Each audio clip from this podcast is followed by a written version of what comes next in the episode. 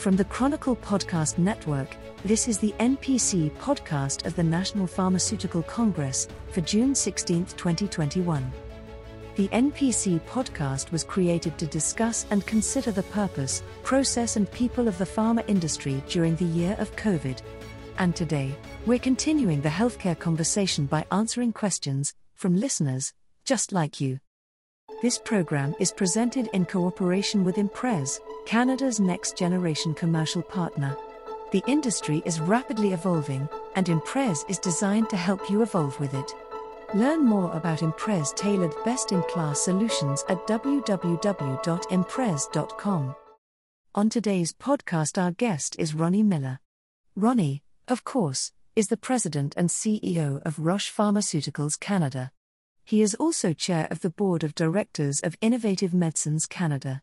He is bound to have a few things to say in conversation with your host, Peter Brenders.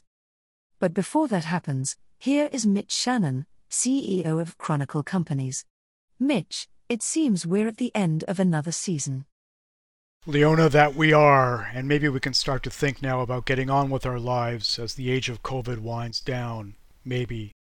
So we'll look for guidance to the adults in the room. Ronnie Miller has been the head of Canadian Roche, the world's number two drug maker by dollar value, for 21 years. That is an absolutely jaw dropping achievement, but it speaks to the unlikely love affair between a geography graduate of the University of Glasgow and the country where he raised his family and also led and inspired an entire generation of leaders in the life sciences. His two year term as board chair of Innovative Medicines Canada will end this November. Here's Mr. Miller in conversation with Peter.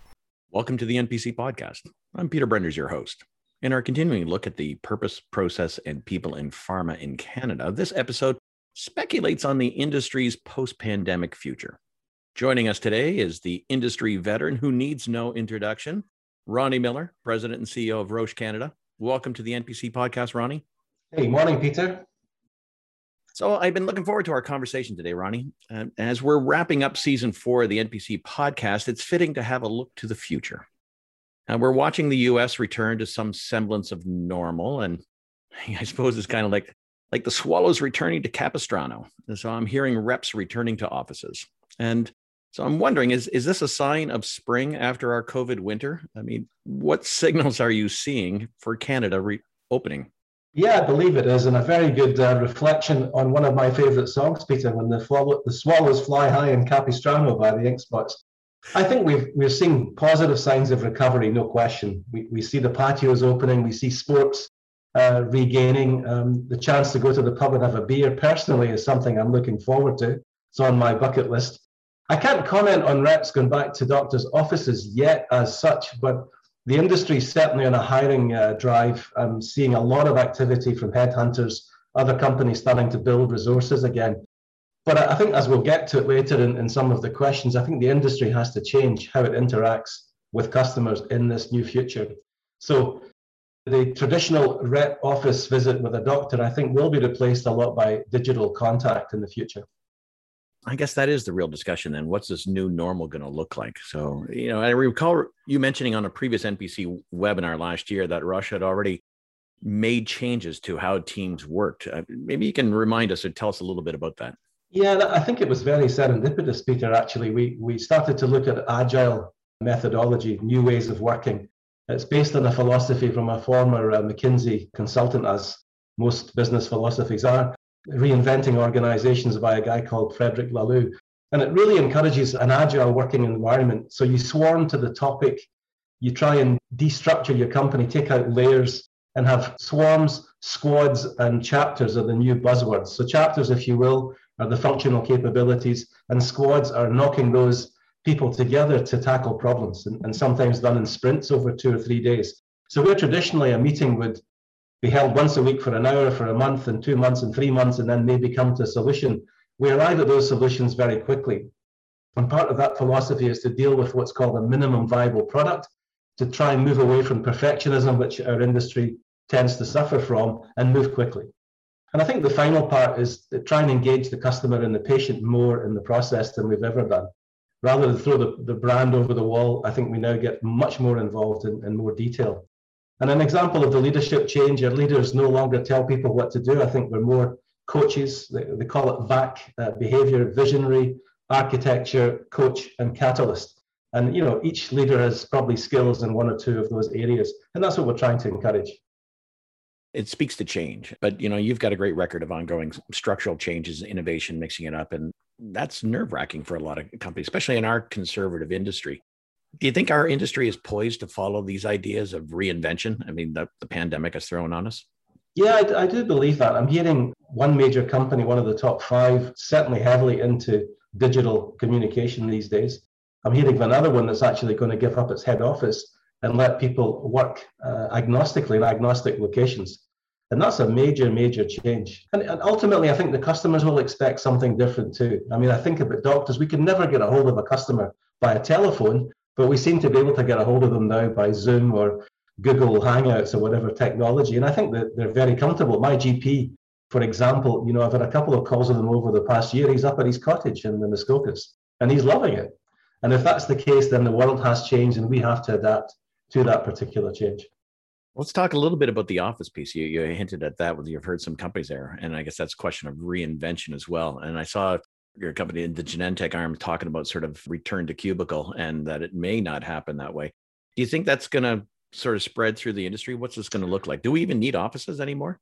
Yeah, it's a great question. I, I really don't think we do in the traditional sense. So as I mentioned earlier with squads, we now give up the meeting rooms as such to a squad. There are post-it notes and flip charts all over the place. There's a ban on slides. So if you think of the inordinate amount of time people spend on PowerPoint to make a perfect presentation to leadership, I think those days are gone. We don't even operate with a strict budget anymore. We tend to take a three-year horizon.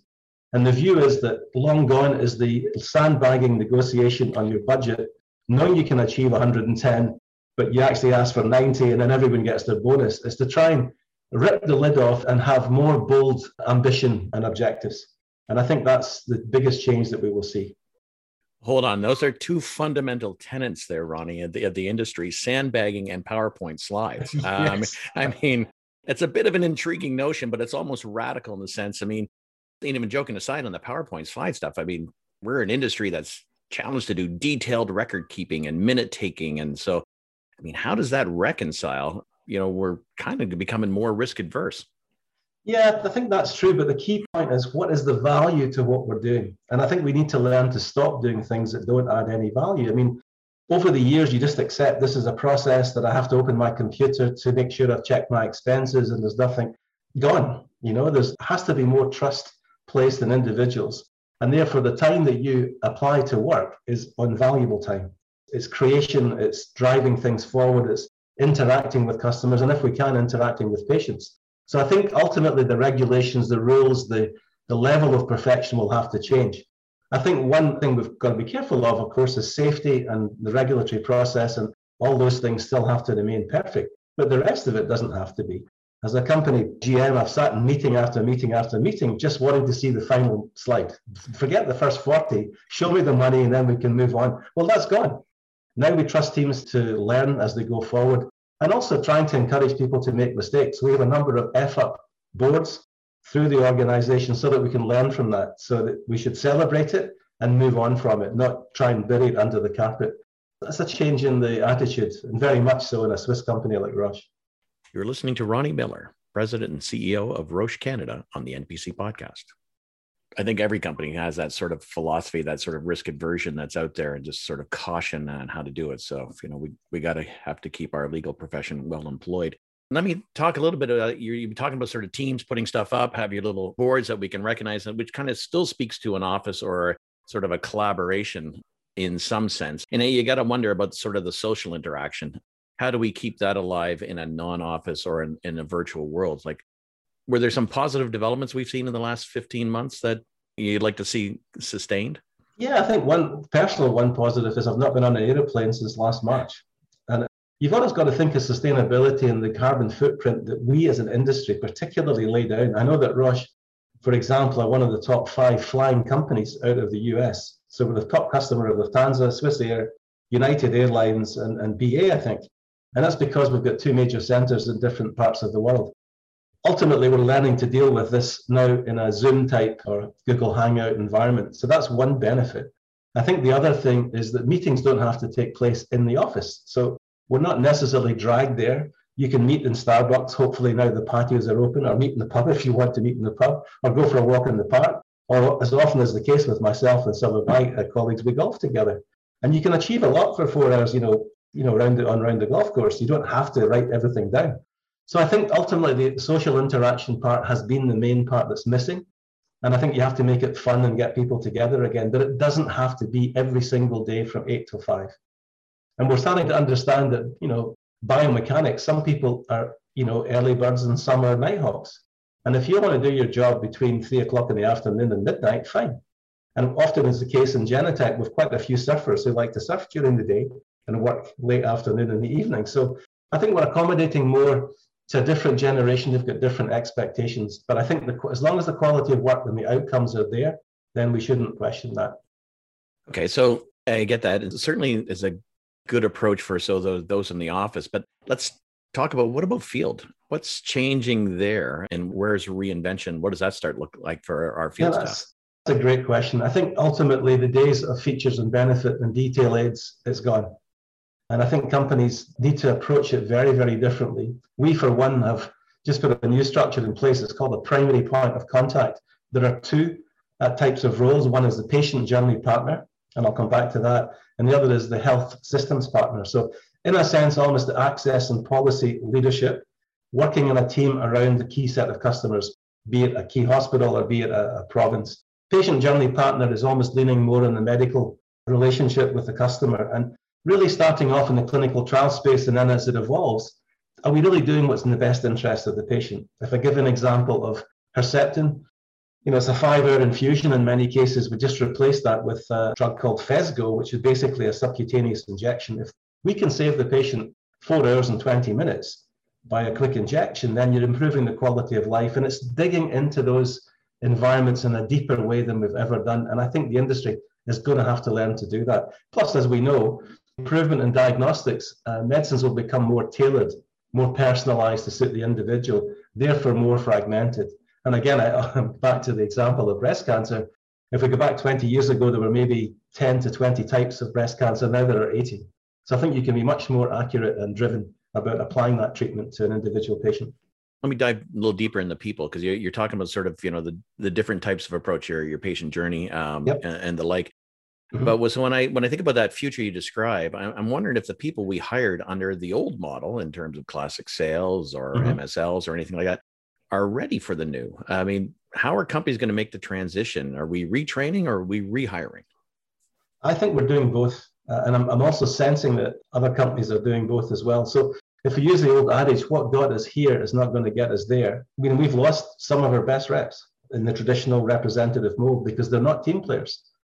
You know, and, and I think uh, I learned something from an African colleague, funnily enough, this week that if you want to go fast, go alone. If you want to do something well, do it together. And I think we're seeing more of the, the team collaboration type environment, which will include customers and ultimately include patients and how we interact. And at the basis of that, of course, is data. We've always somehow bent the rules a little bit with data and obfuscate. It's clear these days. And, and with artificial intelligence, with quantum computing, it's going to be absolutely specific in what the meaning of the data is and the accessibility to that. That will change the interface ultimately with customers. Yeah, but where do we get that data? Like at the end, our sources are have been historically limited in Canada. Yeah, well, one thing I really think is an advantage to Canada is the AI capability in Toronto. And we, for one, as a company, have signed up in that community of excellence, if you want to call it such a thing, expertise companies in Alberta, in Montreal, and also Toronto. And I've, having done it as a local affiliate, have attracted gRED, which is the Genentech research, and PRED, which is the Roche research in Switzerland, also paying attention to this now because the ability to interrogate data quickly and come up with a solution is just going to move things on fantastically well. And that applies right now to COVID in a, in a major pandemic, but it will apply to many other disease areas in the future. And that will guide how we interact with customers. You're listening to the NPC podcast. I'm Peter Brenders, your host. But what I'm hearing is the fourth wave or the ex- continuing wave of COVID is going to sort of restructure, change our companies pretty fundamentally. So as we continue to change and adapt, you know, what should we worry about in this new normal? You know, what concerns keep you up at night?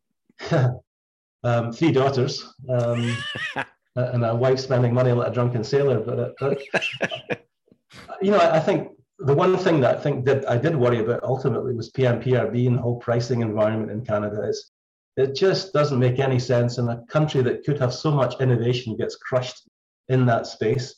And I think what has changed, and I, am actually seeing light at the end of the tunnel, is the more willingness of the federal government to talk with us. Myself and Pamela Fralick, as the president of the Industry Association, We now have regular meetings with Minister Champagne, Trade and Industry, and the Minister of Health. And I think together is to get the holy trinity of finance, industry, and health together and talk about how we can lay down a future for the industry. And I think the government got caught short in the vaccine space and realizes that it has to balance paying for innovation and also having a sustainable manufacturing base in Canada. And it goes against the industry desire to have global supply chain. I think we'll see a desire countries to have regional, if not local, availability of original pharmaceutical ingredients. So this debate is ongoing. Beyond that, I think the most important thing is um, the poor patient. I mean, ultimately, because of COVID, cancer patients, for example, have not been diagnosed. I think we'll see a wave of illness, severe and possibly, um, you know, worse than that, for patients who've not been treated, who've not had their surgeries because of this pandemic. And I think we've got to put the patient first. And that also then spreads into a pricing environment that doesn't welcome innovation. Then Canadian patients won't get the best available treatment right now. And I think that's what would keep me awake at night at the moment. But I see positive signs of change. Well, tell me about those positive signs then. So you've seen much in your career. So what gets you excited about the future? What gets me excited about the future is the I think the attitude is changing. I think the continuum of drug development through to patient, having patients actually, for example, part of clinical trial protocols, talking to families, getting involved, particularly in drugs for rare diseases. We're no longer a one size fits all industry. If we go back to the days of you know, launching a Lipitor, everyone had to take it. As I mentioned earlier, I think diseases are much more segmented and can be focused. And I think we will become, it'll be a live, dynamic environment from cradle to grave. And how do we interact and how do we become a partner at that table? And I think we as an industry are learning to be better partners, learning to be humble and less arrogant as an industry. And that's, uh, you don't think so? It's entirely yes. possible. but you know, at the base of it all is science. And uh, one thing we're very proud of at Roche is the amount of money we pump back into research. $11 billion a year is a huge bet on the future, trying to tie all that together. And if the industry has that approach, you know, it's for the betterment of society. Everyone has an infinite desire to live as long as healthily as they can. So we'll be around for many, many centuries to come. You make an interesting point about terms of how things are becoming a much more customized, almost like bespoke treatments for each person that's out there. Because as we identify, we understand our our genetic profile, we understand diseases more. You said there's 80 cancers instead of 10, and and we're starting to get there. But I can't but help think that in Canada we have a health system that is the average right? It's common. We have a common drug review, we have a common approach. Well, how much of a sense are you getting from your conversations you talked about in terms of with the federal governments and others that our system will adapt to be able to deal with the individual instead of the masses? I think it will take time. You never win every single battle that you fight, but I think there's a better understanding that you're going to follow that patient journey, that you start to link things like diagnosis with treatment, with uh, genetic profiling, even patient records. I mean, Roche bought into this company called FMI in Boston, who's probably got the biggest selection of cell samples in the world. So you can be matched up against almost 100,000 others with similar disease profile. In addition to that, we bought into a company called Flatiron, who are actually doing daily monitoring of cancer units outside the major universities and following that. So if you match the data from the, the cell base and then the treatment, then you should be able to zero in on what is best for that particular patient. Also, if you want to do a study, you can pluck 50 names from that pool and very quickly get a, a, a study started in, a, in an area. And I think these improvements will require partnership with government, and I'm seeing a more open mind of government to be involved in that space. I'm also recognizing now that going beyond us being the natural enemy, that we have to build a thriving life sciences environment and sector. You know this from your experience in Canada too. And we're seeing the uh, green shoots of that coming from the Minister of Trade and Industry, particularly. And I saw a very interesting presentation by John Bell. So John Bell, who is the, uh, the Dean of the Faculty of Medicine at Oxford University, he also just happens to be a former Roche board member, but he is Canadian. And he was talking proudly of being behind the AstraZeneca vaccine and how the government with academia and industry got together and then they produced this in a massive turnaround. And if Canada can open their eyes to that, and I know that the Minister of Trade would like to talk with Professor Bell and see what we can do in this environment too. We just need to, to tie it together and see how we can go forward. Okay, so let's talk about that and go forward because we're, we're talking two legs of a three-legged stool. It, it yep. sounds, sounds like to me. We got the industry, we got the government, so the third leg of the health system itself. Are you hearing or seeing signals that there's a change and an openness there as well to more proactively engage and adopt? Yeah, I think there has to be. You know, otherwise you can't I say you, you can't sit in a stool with one leg, right? You're going to fall on your your tush. And so ultimately, I think you do need these three legs, and people start to understand that. And that comes with us being a little more humble, with government taking a more active interest long term because they got short on the manufacturing side. And academia does not have the resources if we compare to the US, where there's millions of dollars pumped into academic research. There has to be that relationship. And if you hear from Professor Bell, he captures that beautifully to say, everyone uh, leaves the title at the door, joins in and said, okay, how can we move this forward? I think we're almost there at that point in Canada to get to that space. We have been speaking with Ronnie Miller, President and CEO of Roche Canada on the NPC podcast. Thank you for listening. Thank you, Peter. Thanks to Ronnie and Peter, I'm guessing that you haven't gotten enough of that level of smart discussion about the future of our business.